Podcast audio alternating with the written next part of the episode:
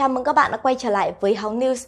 Các bạn thân mến, mới đây vào ngày 5 tháng 5, sau hơn 3 tháng điều tra, thì vụ án Tuấn Khỉ xả súng khiến cho 5 người chết đã có thêm tình tiết mới. Và theo đó thì cơ quan công an phát hiện rằng trong quá trình lẩn trốn, Tuấn Khỉ đã nhận được sự giúp đỡ của 5 người khác trước khi bị tiêu diệt. Vậy cụ thể thông tin này như thế nào? Chúng ta sẽ cùng nhau tìm hiểu kỹ hơn ngay sau đây nhé. Chiều ngày 5 tháng 5, sau 3 tháng điều tra, Công an thành phố Hồ Chí Minh đề nghị truy tố 18 người liên quan tới Tuấn Khỉ.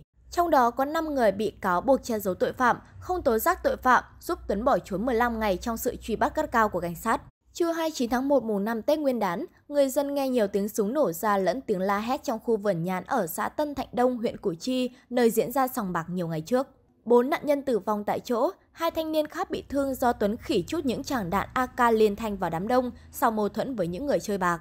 Trước đó Tuấn thu hết tiền, phải kêu em họ Lê Quốc Minh tức Sida 27 tuổi về nhà mẹ mình lấy 100 triệu đồng mang tới gỡ, vậy nhưng không được cắt tay bài khác đồng ý.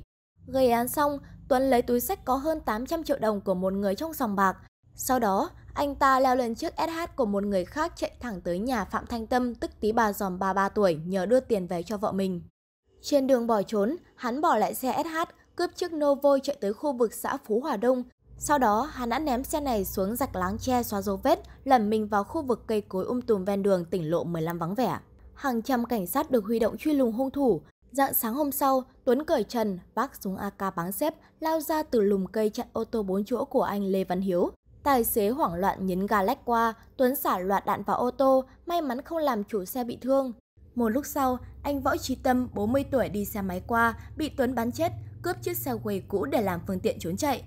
Cảnh sát phong tỏa nhiều khu vực, siết chặt vòng vây, Tuấn Khỉ bỏ xe máy ở kênh đường đỏ, bơi sang nhà em họ là Võ Hồng Tâm 31 tuổi và Nguyễn Duy Thanh 21 tuổi ở ấp Tân Hòa, xã Tân Hiệp, Hóc Môn. Ba anh em bàn cách che giấu tung tích Tuấn để hắn trốn ở đây. Sau khi cung cấp SIM điện thoại cho anh họ, Tâm về Biên Hòa Đồng Nai còn Thanh về Củ Chi gặp chị ruột Nguyễn Thị Kim Ngân 31 tuổi nhờ giúp Tuấn. Sáng hôm sau, Ngân tới công ty nhờ Lý Văn Mè 31 tuổi làm bảo vệ, cung cấp số điện thoại mới của Tuấn Khỉ cho người này và đề nghị giúp đỡ.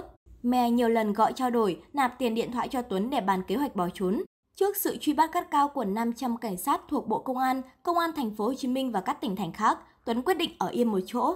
Trong nhiều ngày sau đó, Thanh và Mè tìm cách đưa Tuấn đi trốn ở Vũng Tàu. Vào ngày 10 tháng 2, Mè liên hệ Đặng Trung Ngọc, 20 tuổi, tài xế taxi nhờ chở Tuấn Khỉ tới Vũng Tàu.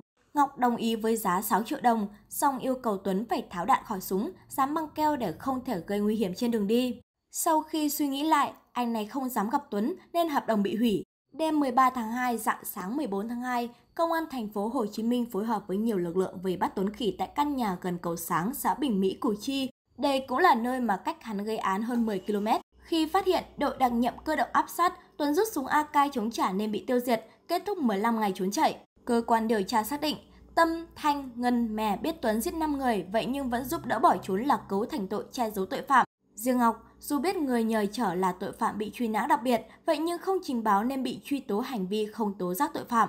Do Tuấn Khỉ đã chết, Công an thành phố Hồ Chí Minh đình chỉ điều tra bị can về tội giết người, cướp tài sản, tàng trữ sử dụng trái phép vũ khí quân dụng. Chúng mình là Hồng News, đừng quên like cũng như subscribe kênh để luôn được cập nhật những thông tin mới nhất có trong ngày nhé. Còn bây giờ, xin chào và gặp lại!